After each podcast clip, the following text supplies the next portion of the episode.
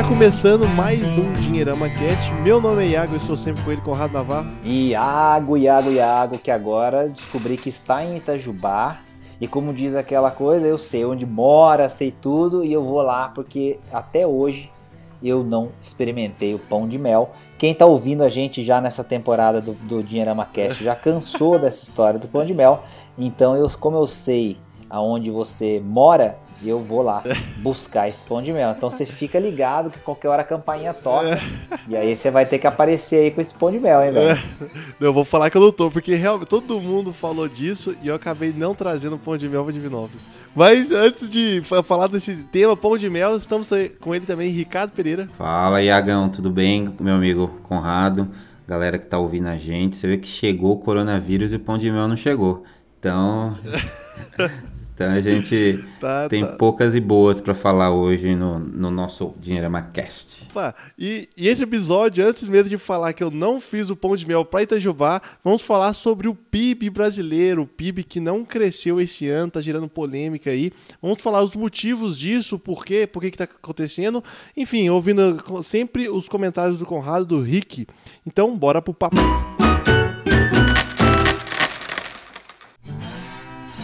Ô Iagão, esse assunto é um assunto super importante. O Rick falou de coronavírus, a gente vai falar de pibinho, a gente começou brincando com a questão do pão de mel, até porque o podcast é um podcast com esses assuntos um pouco mais é, complicados, né? Então, assim, é, essa questão do pibinho, ela tem dois lados, assim, que dá pra gente, é, eu acho que separar bem na nossa conversa e, e talvez pra gente é, tomar os cuidados devidos aqui, não interpretar muito as coisas é, é, ou como só o governo quer que a gente interprete, ou também só como alguns veículos de imprensa querem que a gente interprete. Né? Então, assim, o, o ponto é, eu queria começar minha fala dizendo mais ou menos assim: no começo do ano passado existia uma euforia muito grande em relação a essa chegada né, do, do, do novo governo, dessa alternância de poder. Eu acho que esse é o ponto principal né, quando a gente fala de uma democracia.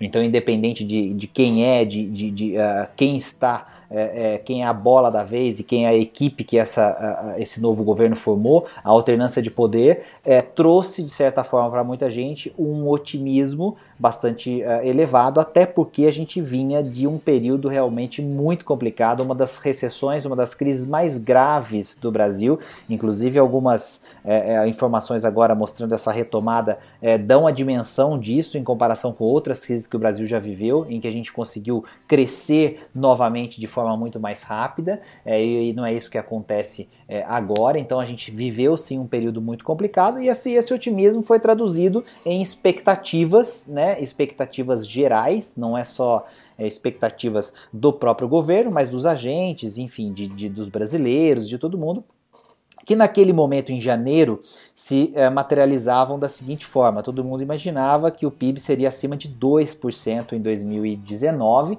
porque se aprovariam aí reformas como passou a da Previdência, mas outras também passariam ou seriam é, encabeçadas e começadas naquele ano, é, enfim, e, e, a gente já veria um crescimento dessa ordem, inclusive é, nos boletins, é, no boletim Focus do começo do ano passado a gente via esse otimismo também por parte dos agentes financeiros. Só que aí é que entra o ponto que eu queria começar dizendo para jogar bola para o Rick, que é o seguinte: quando a gente começa a acompanhar o ano acontecendo de fato, a gente vê que ali em maio mais ou menos as expectativas para o PIB é, de 2019 já estavam abaixo de 1,5%.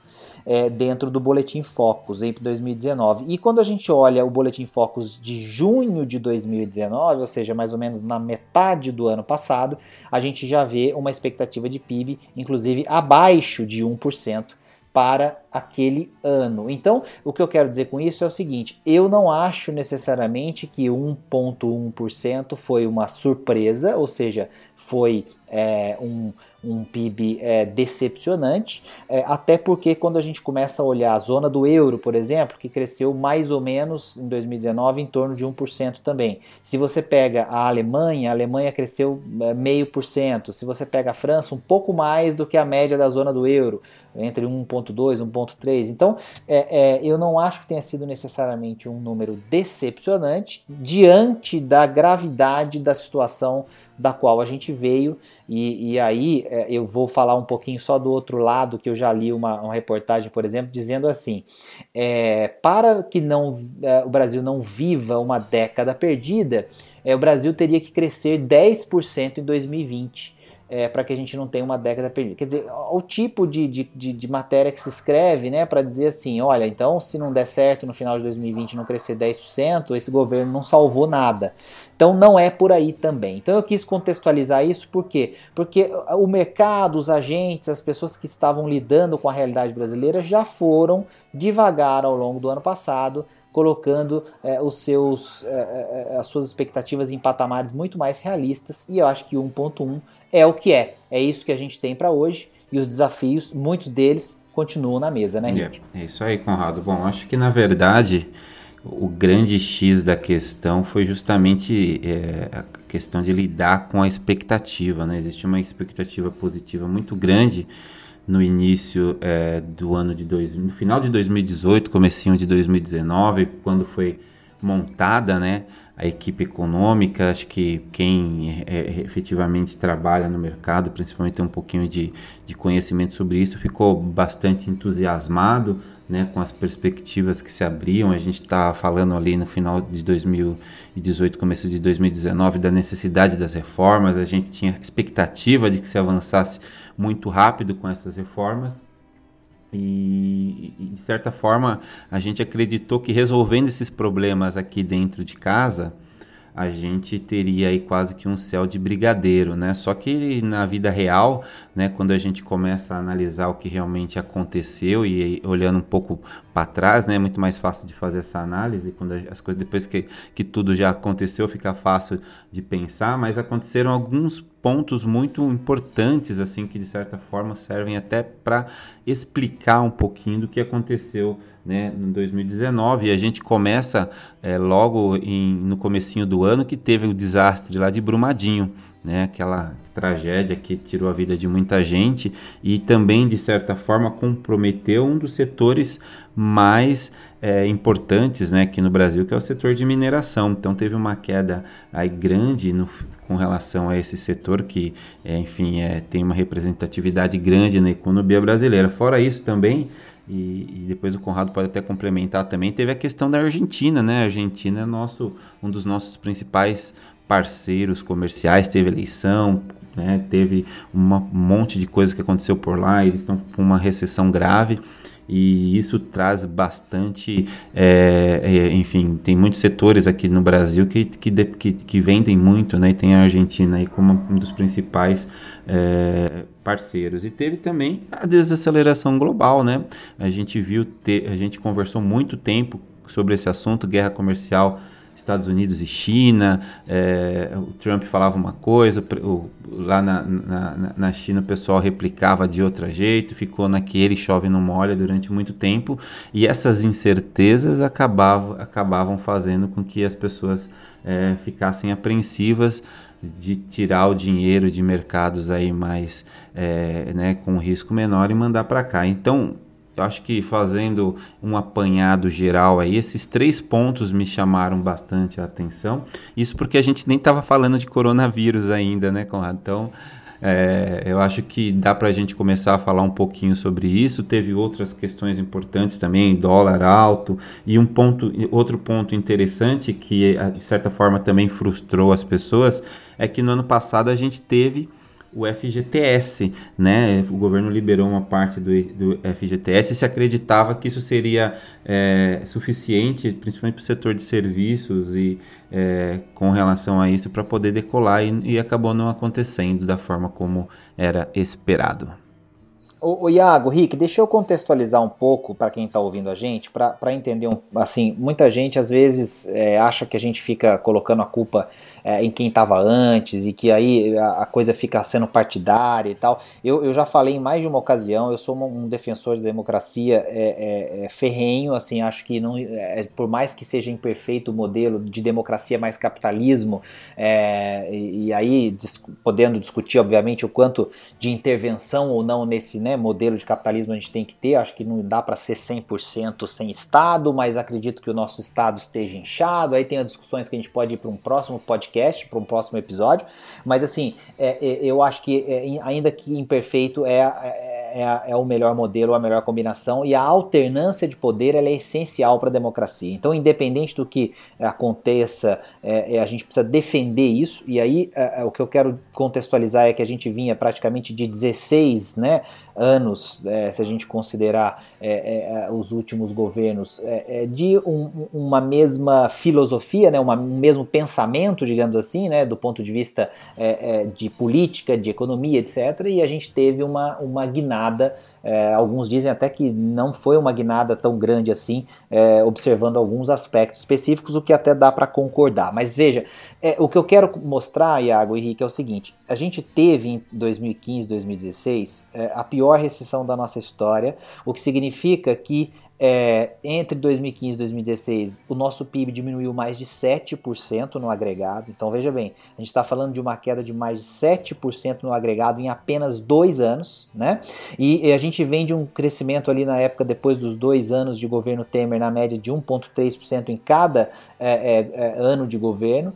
É, então, assim, é, quando a gente cai no agregado 7%, é, é, o, o, isso por si só já diz pra gente o seguinte: recuperar vai demorar né? Recuperar vai ser bem mais complicado é, do que se imagina. E, e, vamos lembrar o seguinte: que é, a gente está completando duas décadas perdidas, né? Década perdida, é interessante dizer isso, é aquela década que é, é, é, você praticamente empatou, né? Você, o que você cresceu, você devolveu, não, não mudou nada, né? Ou até mesmo piorou um pouquinho, dependendo do que você analisa, mas do ponto de vista de crescimento de PIB, você, você o que você ganhou, você deixou na mesa depois. É, é a segunda década perdida em 40 anos anos de história, né? Então, assim, o Brasil ele é um, realmente um, um, lugar desafiador, né? Então, assim, eu acho que a, a gente tem uma, uma, uma, crise complicada que a gente é, herdou, independente de quem, de de que situações, etc e tal. É, a gente vinha de 13 milhões de desempregados, agora esse número é, é, é já está em abaixo de 12 milhões, quer dizer, então assim, querendo ou não, é um milhão de, de, de brasileiros, né? O número é total de um milhão de brasileiros que,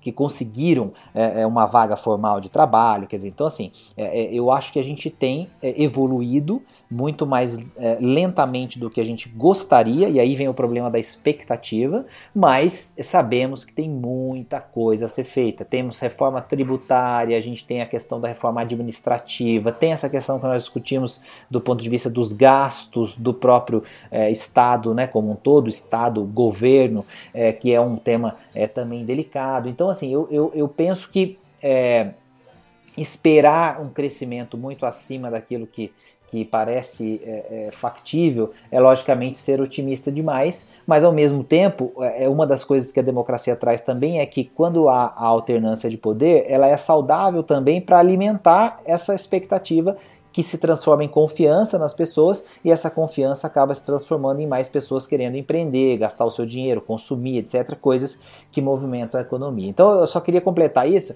porque aí a gente também agora joga nesse caldeirão exatamente o que o Henrique falou. Nós temos uma situação hoje, por exemplo, de é, é, uma epidemia, né, uma, uma, um, um, problema grave com o coronavírus, né, que, que o Brasil ainda está vivendo as suas primeiras, é, os seus primeiros capítulos. Né?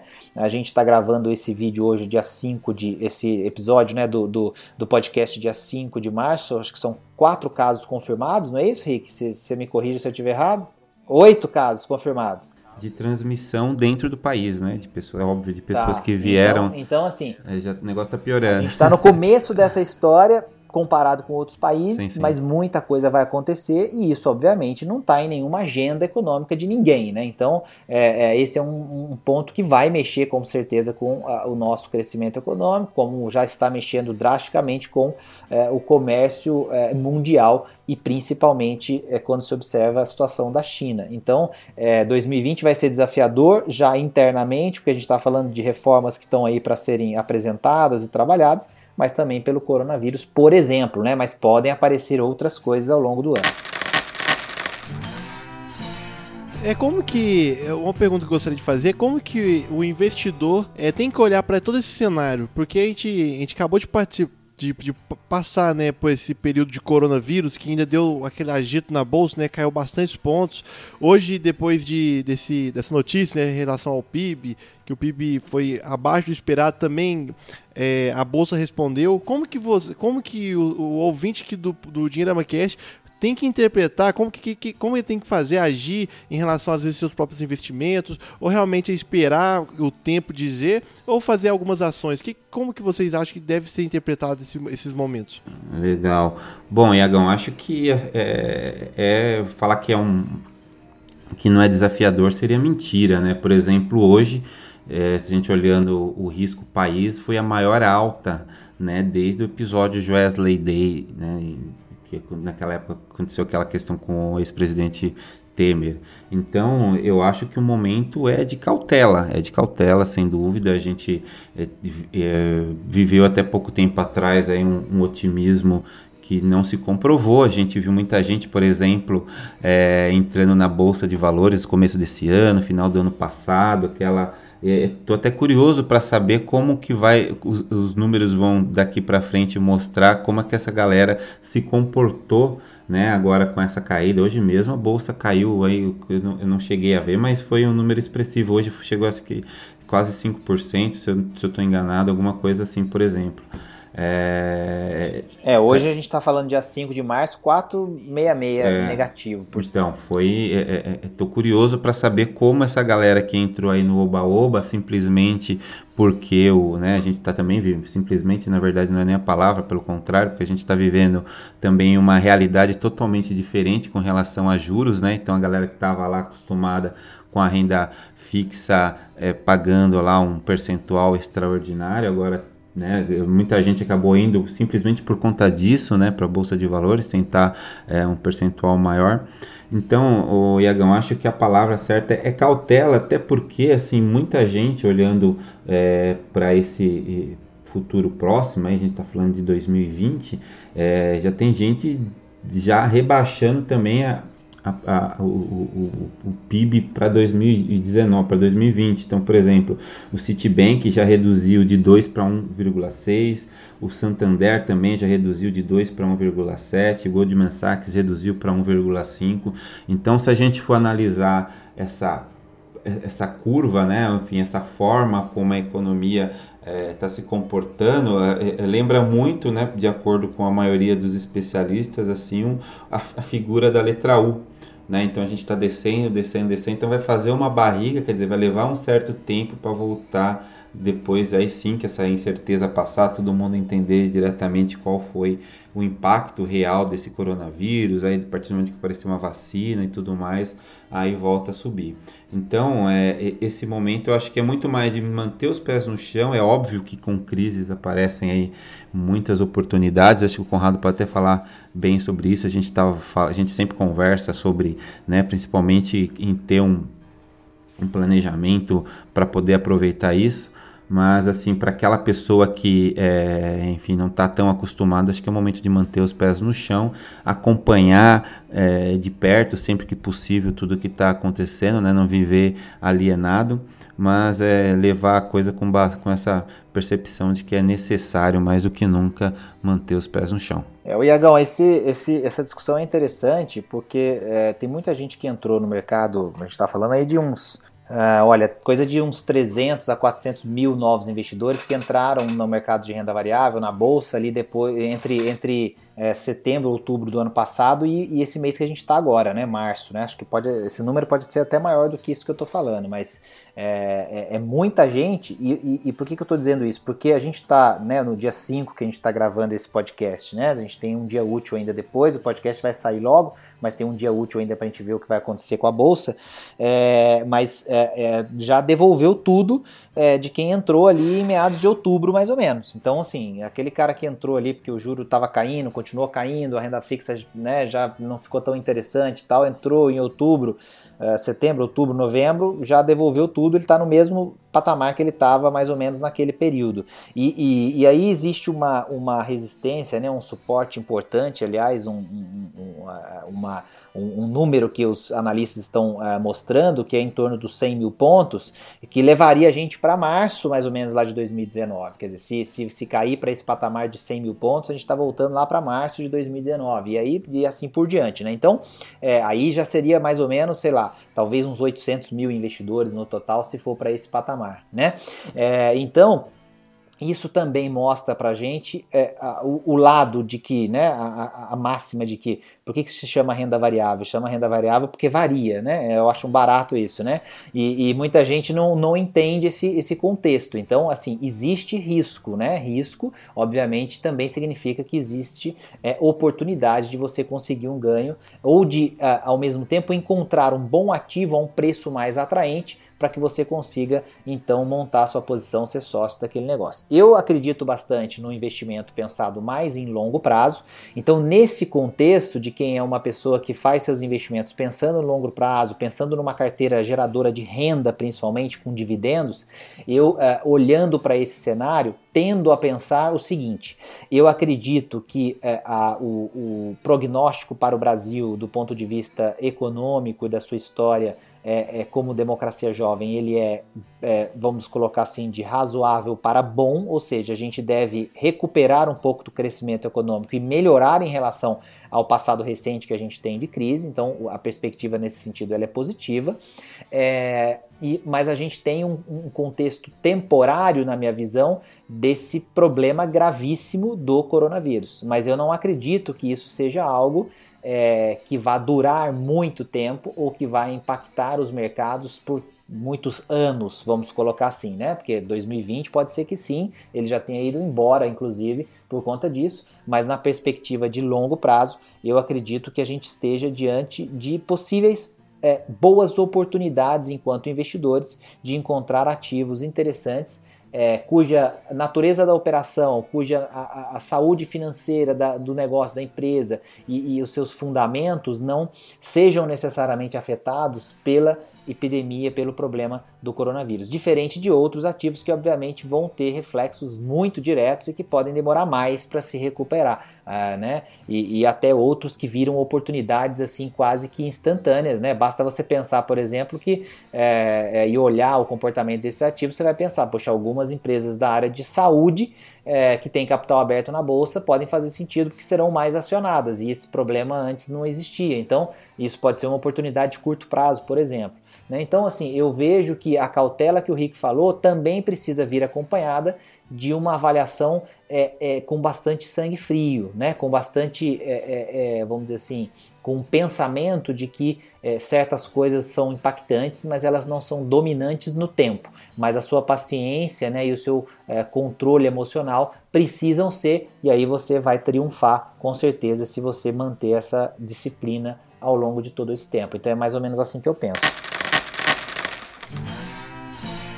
E até voltando num, num, num, tema que o próprio Rick comentou no, na fala dele, sobre a expectativa para 2020, né? Como que fica agora a expectativa, sendo que é, no ano 2019 teve um PIB que não alcançou a expectativa dos, do, do pessoal do mercado? O que, que, que, que muda é, na, na avaliação talvez da bolsa dos ativos, já que teve um resultado inferior que o pessoal esperava e já tem o corona em 2020 e o que, que, que, que se espera hoje é, como expectativa para 2000, para esse ano, né? Será que muda alguma coisa? Eu vou dar uma provocada no Rick, ele que vai falar disso aí, que ele é o cara que tem sempre esses números aí, acha pra gente isso, mas a minha provocação, Rick, é a seguinte: é, vai ser meio que é, vai ser meio que bingo isso aí, né, cara? Vai virar meio bolão, porque toda semana vão mexer, vão mudar. É, a gente tem aí o, o, né, a gente teve o Fed, por exemplo, o Banco Central dos Estados Unidos, que, que numa reunião extraordinária, né, não foi nem numa reunião normal de, que faria daqui a duas semanas, antecipou, chamou uma reunião e baixou juros já. É, então, assim, vai ser um negócio bem assim, né, Rick? O Boletim Fox vai ficar para lá e para cá a todo momento, né? Sim. Inclusive, até é, é, esse ano tem assim algumas coisas assim que tem todo aquele contexto, assim, aquele, é, né, aqueles componentes para deixar a coisa até de, sob um certo ponto mais dramática, né?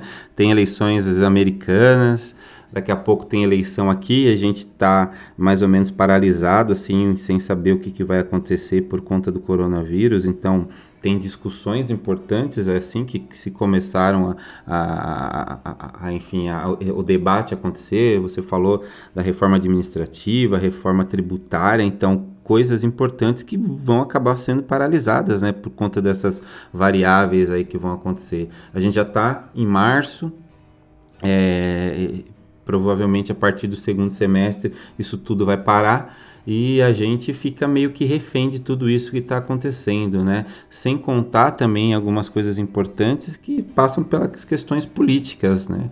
Então é, a gente percebe aí que é, existe esse descompasso entre o governo, né, o, a parte executiva com o legislativo. Então um, um, fala uma coisa, o outro responde de lá, são coisas assim que são atravessadas e a gente acaba mais discutindo os problemas né, desse, é, desse mau relacionamento entre os poderes do que de fato na discussão efetiva das coisas que poderiam fazer o Brasil crescer. Então, todos esses componentes aí a gente pega joga dentro do caldeirão, a possibilidade de dar ruim é muito grande. Então, é, eu acho que, que é, se a gente for fazer esse programa daqui a um mês, a gente já vai ter.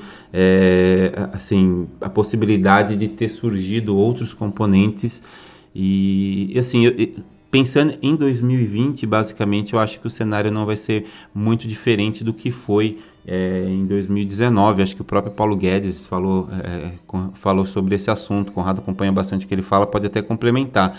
Mas acho que a expectativa real de, de uma melhora é, substancial, se for essa palavra, é para 2021. É, eu, eu tenho assim um, uma, uma visão, inclusive o Rick lembra bem que eu, eu falei isso no, no bastante tempo atrás, até é, o Rick vai lembrar bem, mas eu falei que o Trump ia levar antes da hora, né, Rick? Falei que o, que o, que o, o bolso ia entrar também antes da hora. A gente acaba é, pegando alguns sinais, algumas coisas interessantes. E, assim, o que eu peguei do, do Guedes é que, no fundo, assim, ele é um cara que sabe que é, o, o, o, crescimento não vai aparecer rápido, ainda mais depois de ter vindo de, de, né, de dois anos em que a gente perdeu 7% na, na, no, no, no agregado, no combinado.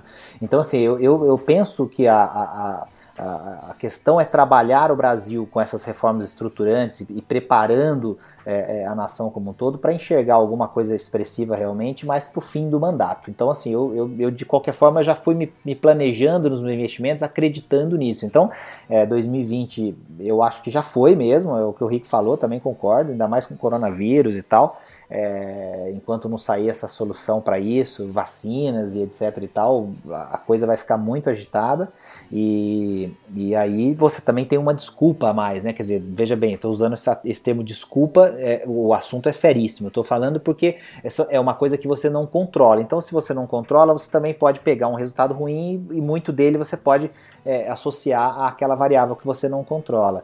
Então é, é possível que 2020 já tenha ficado para trás, mas eu acho que assim o esforço, né? Eu vejo que isso é uma coisa interessante.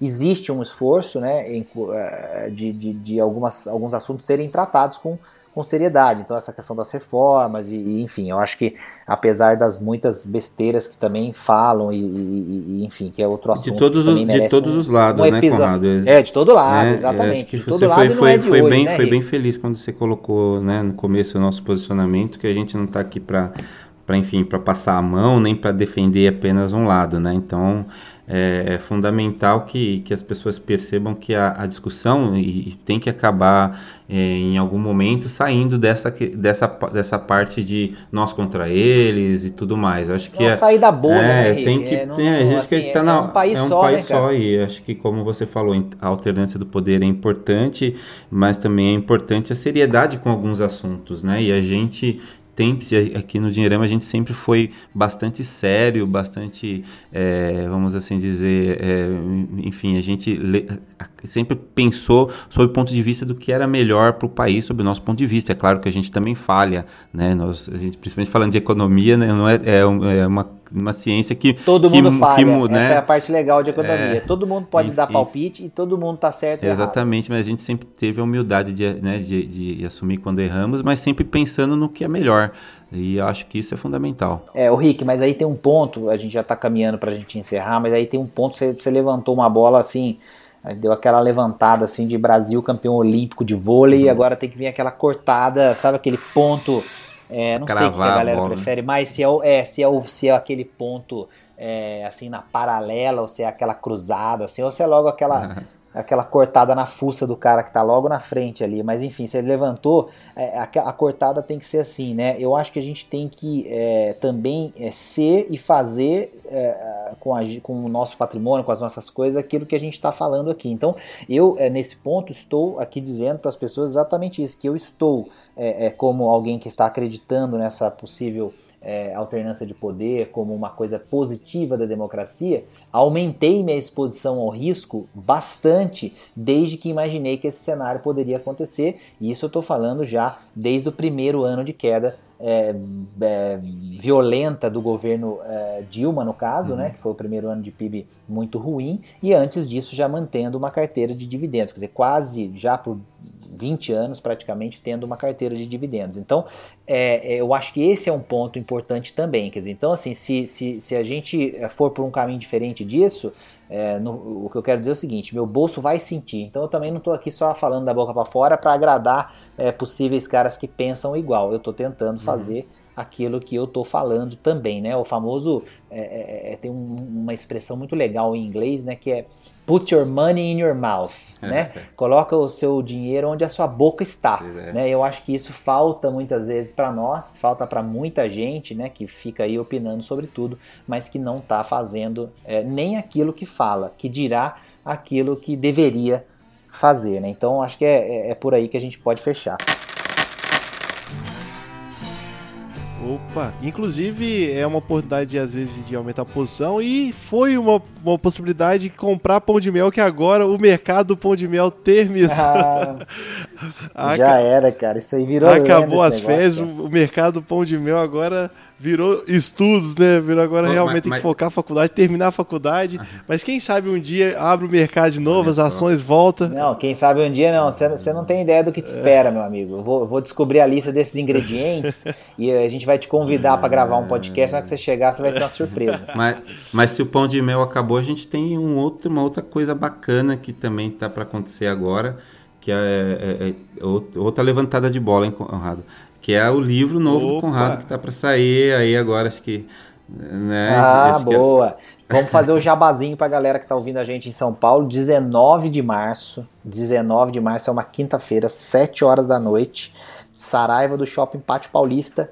O livro é o Quebre a Caixa Fúria Bolha é um livro polêmico, um livro com reflexões, provocações, histórias pessoais, umas coisas bem legais para tirar você aí da realmente da zona de conforto. Então, 19 de março, de novo, às 19 horas, 7 da noite, Saraiva do Shopping Pátio Paulista. Uhum. Quem estiver ouvindo a gente de São Paulo tá mais do que convidado para ir lá, é, para a gente se conhecer pessoalmente, para a gente se falar, para você é, comprar o livro, ganhar um autógrafo especial. É, tem brindes que eu vou levar só para o lançamento do livro. Então, 19 de março, quinta-feira, 7 da noite, Shopping Pátio Paulista, Saraiva, tamo é junto aí. lá, valeu. Estaremos lá. Você, muito obrigado por estar nos, nos, seguindo aí, né, acompanhando o podcast. Continue seguindo nosso Facebook, nosso canal do YouTube, nosso Instagram e também continuar ouvindo aí o nosso podcast semanal na sua plataforma preferida de podcast. Muito obrigado, Conrado. Muito obrigado, Rick. Valeu, Galo. Valeu, tamo junto. Até mais. Fui.